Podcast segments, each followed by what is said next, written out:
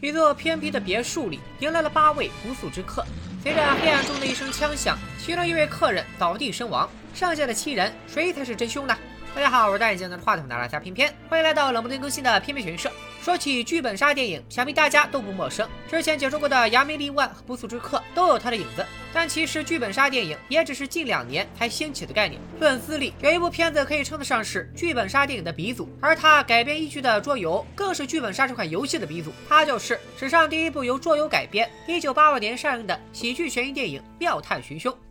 故事发生在一九五四年的美国东北部。夜幕中，一个管家模样的人驱车来到了一座庄园。他要做的第一件事就是喂狗。奇怪的是，狗狗似乎对管家并不熟悉。紧接着，管家进了屋，向女仆和厨娘询问了工作进度，因为今天晚上会有几位客人受邀来庄园做客。不久后，六位客人依次来到了庄园，一共三男三女。我们挨个来介绍。第一个上门的是一个年长的上校，咱们叫他上校好了。第二位男士懂医学知识，却并不行医，目前在联合国世界卫生组织做计划生育的工作，咱们叫他教授。第三位男士要年轻一些，戴着眼镜，穿的西装笔挺，我们叫他杰哥。然后是三位女士，在上校之后进门的这位穿了一身黑的妇人，我们可以叫她黑姐。当有人问起黑姐的丈夫是做什么工作的，她是这样回答的：Nothing, nothing. Well, he just. Lies round on his back all day。此外，黑姐见到女仆的时候，表情有点不自然，似乎二人之前就认识。然后再介绍这位穿着绿色低胸礼服、风姿绰约的美女，咱们叫她大波浪。大波浪的车半路坏了，是搭了教授的车一起来的。然后是这位最年长的老妇人，满脑袋羽毛，就跟刚钻过鸡窝似的，我们可以叫她鸟夫人。鸟夫人的老公是一位政治家，住在华盛顿。一听华盛顿仨字儿，众人来了兴致。这一聊才发现，他们六个人居然全都是从华盛顿来的。故事发生地新英格兰，位于美国的东北部。为啥几个人要大老远的从华盛顿赶过来呢？因为他们每个人都收到了一封神秘的邀请函。看完信上的内容以后，他们不得不来。至于信上都写的啥，咱们暂且按下不表。突然一道雷劈下来，杰克吓得把汤匙甩到了大波浪身上，弄得现场有些尴尬。不过很快，鸟夫人就将话题转移到了餐桌上来。嗯。This is one of my favorite recipes. I know, madam. 眼看开席了，桌旁还空着一个位置，是给别墅的主人留的吗？不，这是给第七位客人准备的。紧接着，此人也匆匆赶到别墅。不仅客人们对新来之人十分好奇，女仆和厨娘也都竖起了耳朵，留意他的信息。不知道他到底是什么来头，咱们叫他阿伟。阿伟刚一落座，就叫出了女仆的名字，还对他动手动脚，女仆也不敢反抗。众人询问管家，到底为什么把他们召集到此？管家却让阿伟来解释。没想到阿伟一反常态，大呼这是个陷阱，然后拔腿就跑。可惜整个别墅都被管家锁了起来，连玻璃花房外面都有猎狗看守。众人来到别墅一层的书房坐定，管家终于公布了召集大家前来的原因。因为之前来的这三男三女都做了一些见不得光的丑事，而遭遇了一个神秘人的敲诈勒索。教授之前是一位精神病学的医生，因为对女病人做出了那种事，被吊销了行医许可证。鸟夫人利用丈夫参议员的身份收受贿赂，二人都对自己的丑事讳莫如深。大波浪反而特别敞亮，自己交代了。Well, to be perfectly frank, I run a specialized hotel and a telephone service which provide gentlemen with the company of a young lady for a short while. Oh yeah. What's the phone number? 恰巧上校就是大波浪的客户，他不小心被人拍到了双人和谐照。不仅生活作风有问题，他那辆价格不菲的汽车也和他的收入并不匹配。黑姐的丈夫是一位核物理学家，人已经死了，难怪现在整天无所事事。He was found dead at home. His head had been cut off, and so had his, uh, you know. 除此之外，黑姐的上一任老公也同样离奇失踪了。更令人细思极恐的是，原来她不止有两任丈夫，竟然一共结过五次婚。Five. Yes, just the five. Husband should be like Kleenex, soft, strong, and disposable. 看来黑姐的把柄是杀夫啊，不应该叫黑姐，应该叫黑寡妇。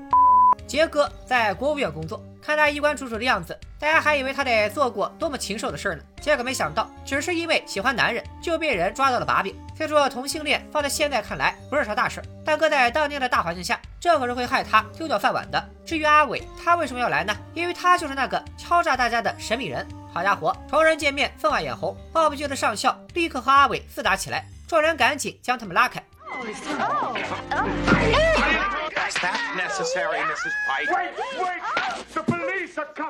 既然敲诈犯和受害者都来了，只要大家合力把阿伟移交警察，这事不就解决了吗？原来邀请七位客人来的正是管家，他声称自己已经提前报了警，还把刚才的对话录下来作为证据。四十五分钟以后，警察就会上门。可管家为什么要这么做呢？咱们也暂且按下不表。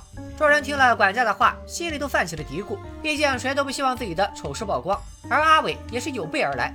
他似乎很清楚管家打了什么算盘，于是给每个人都发了一件凶器，有烛台、绳子、匕首、铅管、扳手。甚至还有一把手枪。阿伟扬言，只要六人中有人替自己杀了管家，那大家的秘密就又能守住了。那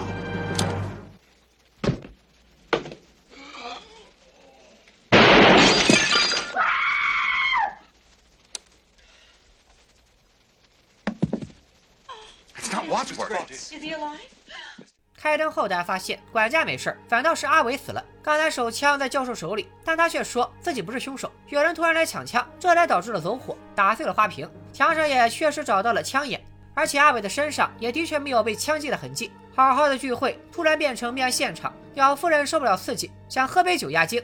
教授仔细回想了阿伟的一举一动，发现他到这以后没有吃过一口东西，从头到尾就只喝过一杯酒。那他会不会是被毒死了呢？Sit, sit down. Sit down, Miss. I had to stop her from screaming. 这边刚安抚好鸟夫人，隔壁台球室的女仆又大声尖叫起来。众人来到这里一看，屁事儿没有。刚才说了，管家一直在录音，而女仆就在这里看设备。一听酒可能有毒，她也慌了。虚惊一场后，一行人又回到了案发现场的书房。咱们之前说过，那几封神秘的邀请信正是出自管家的手笔。原来他费尽心机把大家叫来，是为了复仇。管家的确当过阿伟的管家，只不过不是自愿的，而是被威胁了，没办法。他老婆结交了几个社会主义的朋友，被阿伟抓住了把柄，还以此来要挟敲诈他们。小两口拿不出钱，只能免费给阿伟打工，直到管家的老婆不堪忍受自杀了。管家咽不下这口气。一心想把阿伟绳之以法，这才出此下策，联合其他受害者想把阿伟送进监狱。可没想到他却被人杀死了。这事儿到底是谁干的呢？弹幕现在可以来猜一波了。可能有细心的小伙伴发现了滑点，这个别墅可不止他们七个人，不是还有个做饭的厨娘吗？众人飞快地跑去厨房，看到的却是厨娘的尸体。既然厨娘背后中刀，我觉得很可能是自杀。一波未平，一波又起。等他们再次回到案发现场时，阿伟的尸体竟然不见了。是凶手把尸体移走了吗？还是说阿伟是在装死？总不能是诈尸了吧!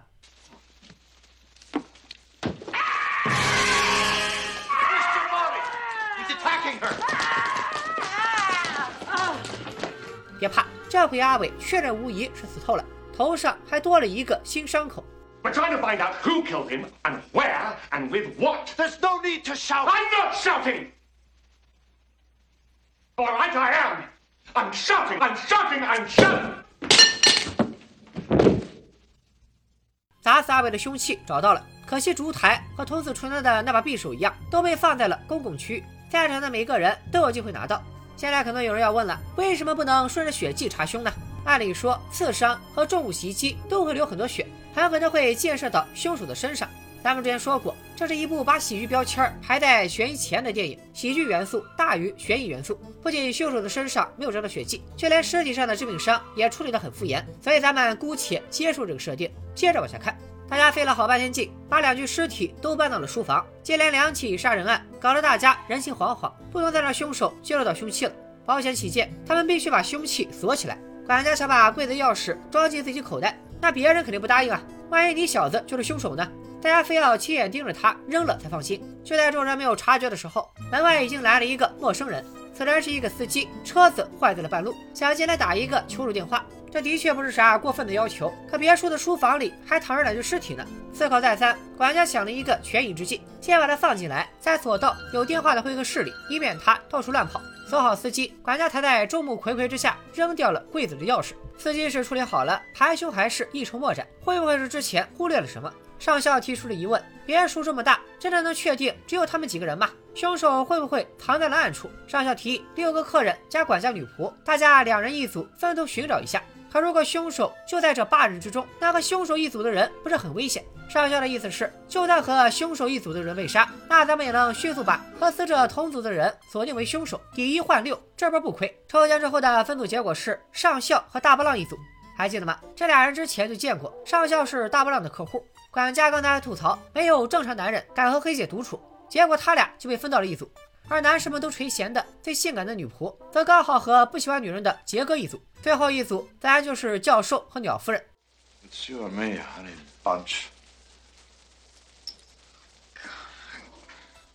教授算是四个男人里最猥琐的，是个女人他都行，甚至搬运尸体的时候都要占一下厨娘的便宜。四组人分头行动，分别来到别墅的一层、二层、地下室和阁楼调查。然而事与愿违。偏偏有人在神不知鬼不觉的情况下，悄悄脱离了队友，独自展开行动。只见此人来到了书房，烧毁了所有敲诈的证据，还用钥匙打开了放凶器的柜子。接着顺着密道来到会客室，用扳手瞄准了司机的脑袋。司机刚提到他认出这群人里有他的前老板，还没说出是谁，就被一个闪现拿了人头。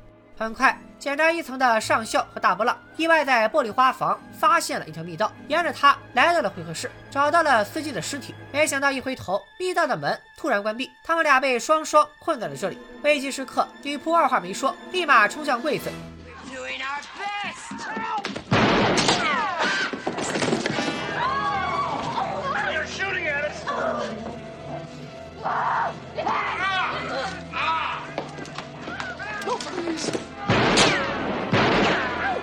Shot. I've been shot. Come out. The door is open. I can't take any more scares.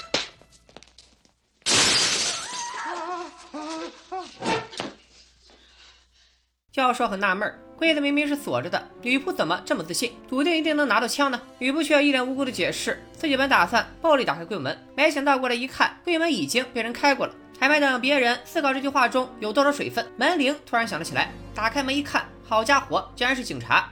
不幸中的万幸，这警察不是因为阿伟之前的报警而来，他只是偶然路过，看到司机的车子坏在路边，就过来问问他们有没有见过司机，而且也想进来借用一下电话。此时书房和会客室有电话，也有尸体，好在藏书室那里也有一部电话。奇了怪了，黑姐、阿伟、警察似乎都认识女仆。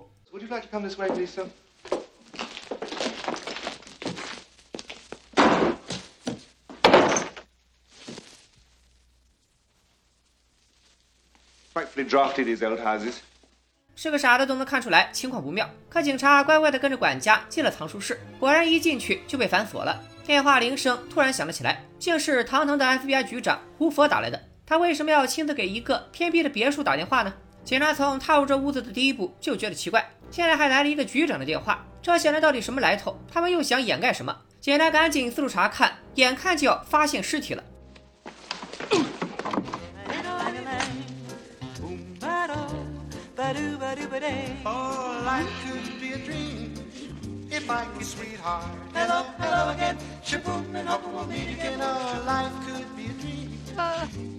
It's not all that shocking. These folks are just having a good time. If you would let me spend my whole life loving you.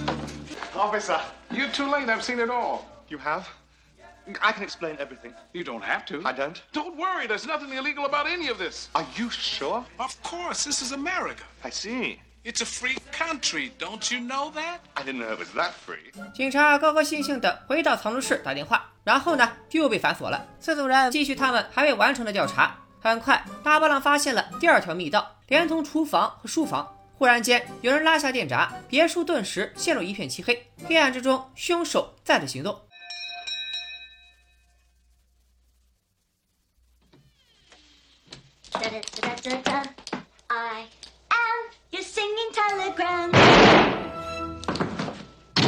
开灯后，别墅里居然又多了整整三具尸体：女仆。警察，以及可爱的电报员。毁灭吧，赶紧的！累了。与之前的尸体合在一起，今晚总共发生了六起命案，是不是感觉脑袋已经不够用了？我来给大家捋捋。第一个死者厨娘，案发现场厨房，凶器匕首；第二个死者阿伟，案发现场大厅，凶器烛台；第三个死者过路司机，案发现场会客室，凶器扳手。第四个死者女仆，案发现场台球室，凶器绳子；第五个死者警察，案发现场藏书室，凶器铅管；第六个死者神秘电报员，案发现场大门口凶器手枪。经过一晚上的闹剧，大家总算排除了别墅里还有其他人的可能，期待凶手可以确定就在他们还活着的这七个人之中。那么真凶究竟是谁呢？大家可以来第二波弹幕推凶了，来来买定离手。好了，下面有请看破一切的管家来为大家推理。咱们从阿伟之死开始盘起。其实第一次关灯后听到的枪响就是冲着阿伟去的，只不过打偏了，划过了他的耳朵。阿伟发现自己失错了，大家没听他的话杀管家，而是想杀自己，便趁机装死。当隔壁台球室的女仆尖叫的时候，众人从案发的书房来到了台球室查看，但有一个人没有跟来，具体是谁？大家先别急着拉进度条回看了，听咱们管家继续分析。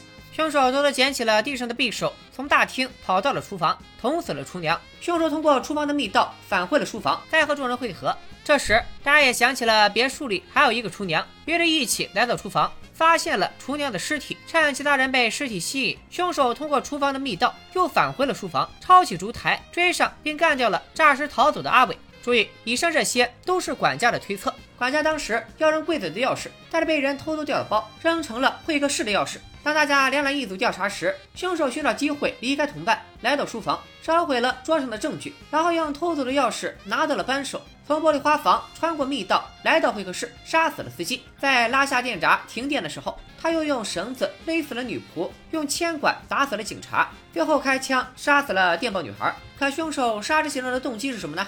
原来像其他王府井山庄模式的悬疑片一样，今天所有来这里的人都有关联。六位客人自不必说。他们是因为被阿伟敲诈，而其他人却是把消息爆料给阿伟的人。换句话说，他们都是阿伟的帮凶。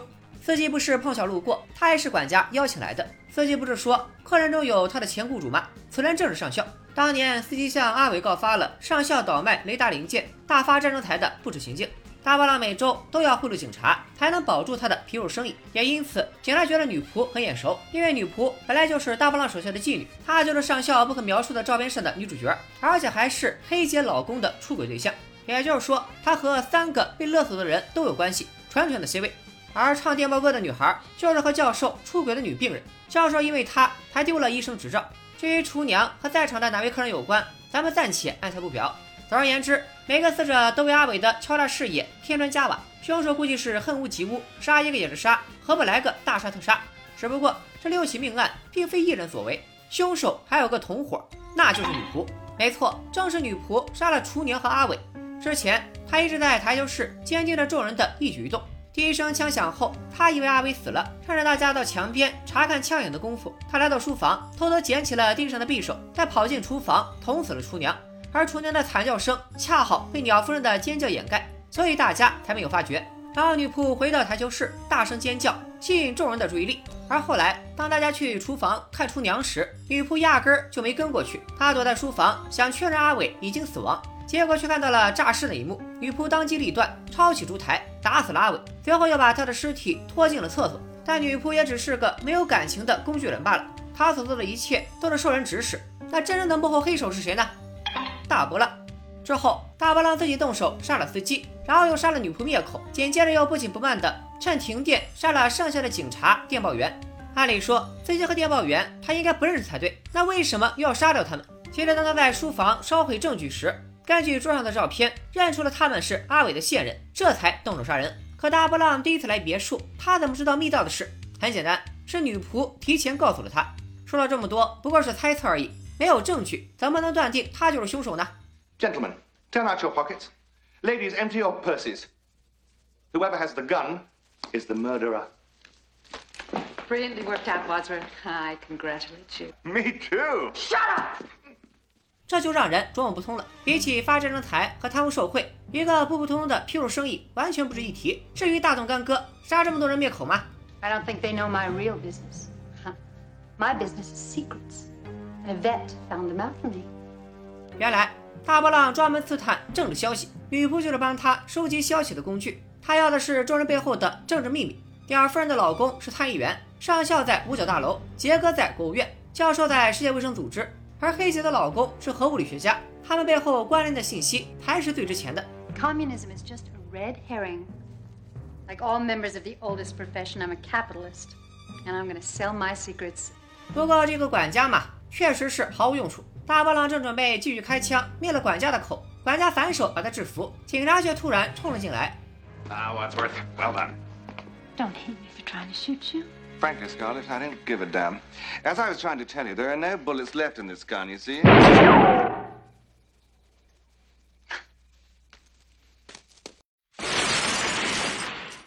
影片的故事到这里就戛然而止了。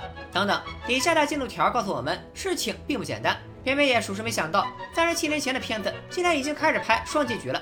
在第二版结局中，凶手换成了鸟夫人，所有人都是他一个人杀的。具体怎么杀的，咱先不提，先说一下动机。鸟夫人无意间的一句话，恰好暴露了厨娘藏在他手下干活的秘密。This is one of my favorite recipes. That we were eating one of your favorite recipes. And monkey's brains, though popular in Cantonese cuisine, are not often to be found in Washington, D.C. 最后证明他是真凶的，依然是手提包中的手枪。而鸟夫人所做的这一切，都和这个秘密没有关系。她只是想杀死敲诈他的人，担心线人也知道自己的秘密，就连同他们一起杀了。他还算是用一己之力帮大家除掉了麻烦。众人感念鸟夫人的帮忙，而管家也说他从来没有报过警，只要把尸体藏在地窖里，大家就可以神不知鬼不觉的离开。首先送走的就是深藏功与名的鸟夫人。听我说谢谢你然而，整个故事到这里依然没有结束。原来管家竟然是 FBI 的探员，一早就联系好一队警察在门外埋伏。鸟夫人刚出门就被警察抓了。故事到此结束，可以刷一波玩家撒花了。你以为故事真的结束了吗？在拉下电闸的短时间内，凶手怎么可能做到连杀女仆、警察和电报员三人？除非这三人并不是同一个人所杀。其实，无论是大波浪是凶手，还是鸟夫人是凶手，都有很多疑点解释不透。而这部电影还有第三个结局。第一次关灯后，阿伟倒地装死。前来查看情况的教授是在场唯一有过行医经验的人，怎么可能没有发现他还活着？教授之所以将计就计，是因为摸黑开枪打阿伟的人就是他。只不过当时打偏了，没打中，这才又在后来费力的补了一刀。杀害厨娘的人是鸟夫人，理由刚才也说过了，厨娘以前为鸟夫人工作，但是却出卖了她。我们回看众人来台球室的画面，可以发现鸟夫人确实是唯一一个没有跟上来的人。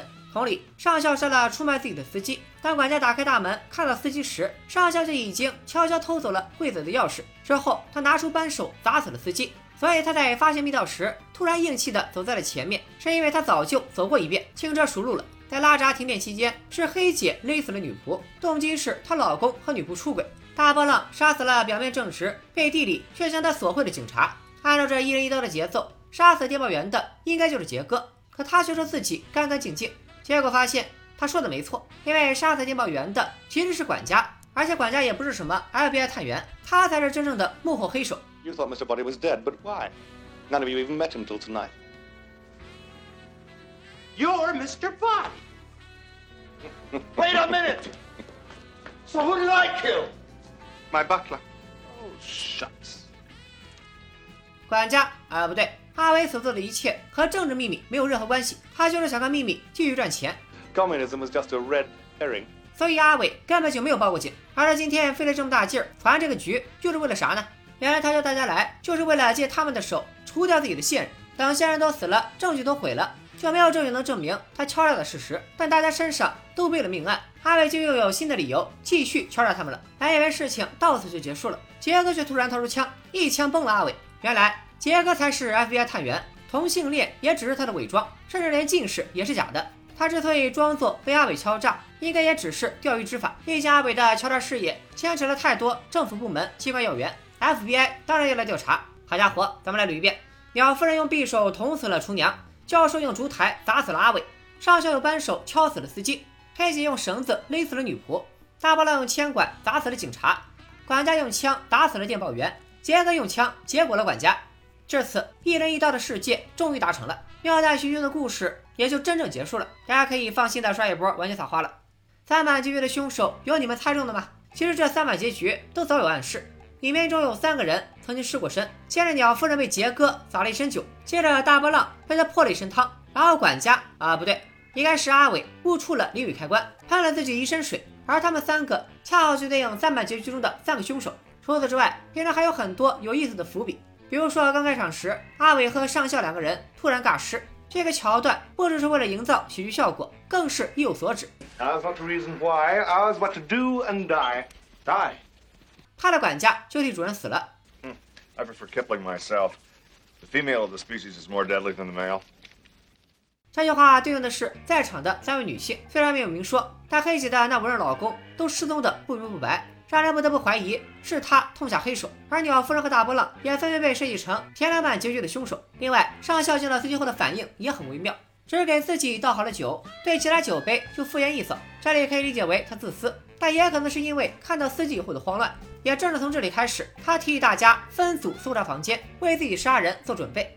还有一个，阿伟知道自己可能成为管家的替死鬼，进别墅的第一件事就是想跑。诸如此类的细节还有很多，相信大家在看过原片以后，感受会更强烈。还是那句老话，《妙代寻凶》是一部喜剧元素大于悬疑元素的片子，这样有利有弊。导演在花大量笔墨铺梗的同时，只能弱化推理部分的内容，再加上要兼顾三版结局。细节上顾不到也是正常的，片中有些地方的确不能自圆其说，比如女仆被杀害前还在和对方小声嘀咕，看起来两个人关系不错的样子，而黑姐从一开始就表现出对女仆的厌恶，更何况两个人还是情敌，女仆又怎会轻易信任他呢？要说这事儿是大波浪或者管家干的，还更合理一些。开头说过，《妙代寻凶》是史上第一部由桌游改编的电影。这款桌游是诞生在1948年的谋杀之谜游戏《Clue》，或者叫它 Cluedo。他人身上能看到剧本杀和跑团的影子，但归根究底，它过于古早，本质上更偏向于卡牌游戏。游戏最开始有六个人物，他们有简单的人设，但不同于剧本杀里的单人剧本，这个人设对推凶没有帮助，只相当于玩家的初始皮肤。就像电影一样，六位客人聚在一座山庄里，庄园的主人神秘死亡，他们需要在九个场所、六个凶器以及六个人物中判断出是谁用什么凶器，在哪个场所行凶。We're trying to find out who killed him and where and with what. 所以凶手也并不固定，导演才特意安排了三版结局，也算是对游戏的致敬。妙的是，导演还把电影结局剪成了三个版本，分发给不同的影院，每个影院只能看到其中一种结局。不得不说，电影营销还是好莱坞更骚，观众想集齐三种结局，还得跑三家影院买三张电影票，这不就是三连吗？说起这个剧本杀，老粉们可能知道，我和朋友一起搞了一个剧本杀发行工作室，目前已经成功发行了《欢乐盒装本怪诞图画阵》剧本，请就位，还有这个硬核呈现本。我死于昨日，普罗米修斯的杀人事件无限原点啊，在这里也给大家安利一波，爱玩剧本杀的小伙伴千万不要错过。影片的编剧团队放到今天算是顶配了，一位是《可鲁》的作者，这个不用多说；一位是横扫八项格莱美大奖的《吹乐》的导演约翰·兰蒂斯，《吹乐》直接开创了剧情 MV 的新时代。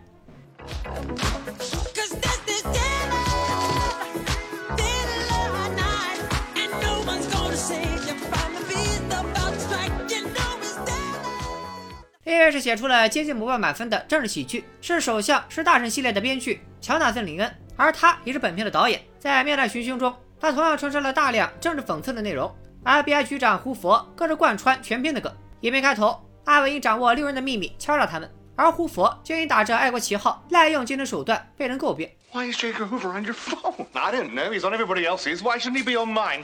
他从1924年担任美国联邦调查局的局长后，一口气干了48年。总统轮流换了八个人，他却一直屹立不倒。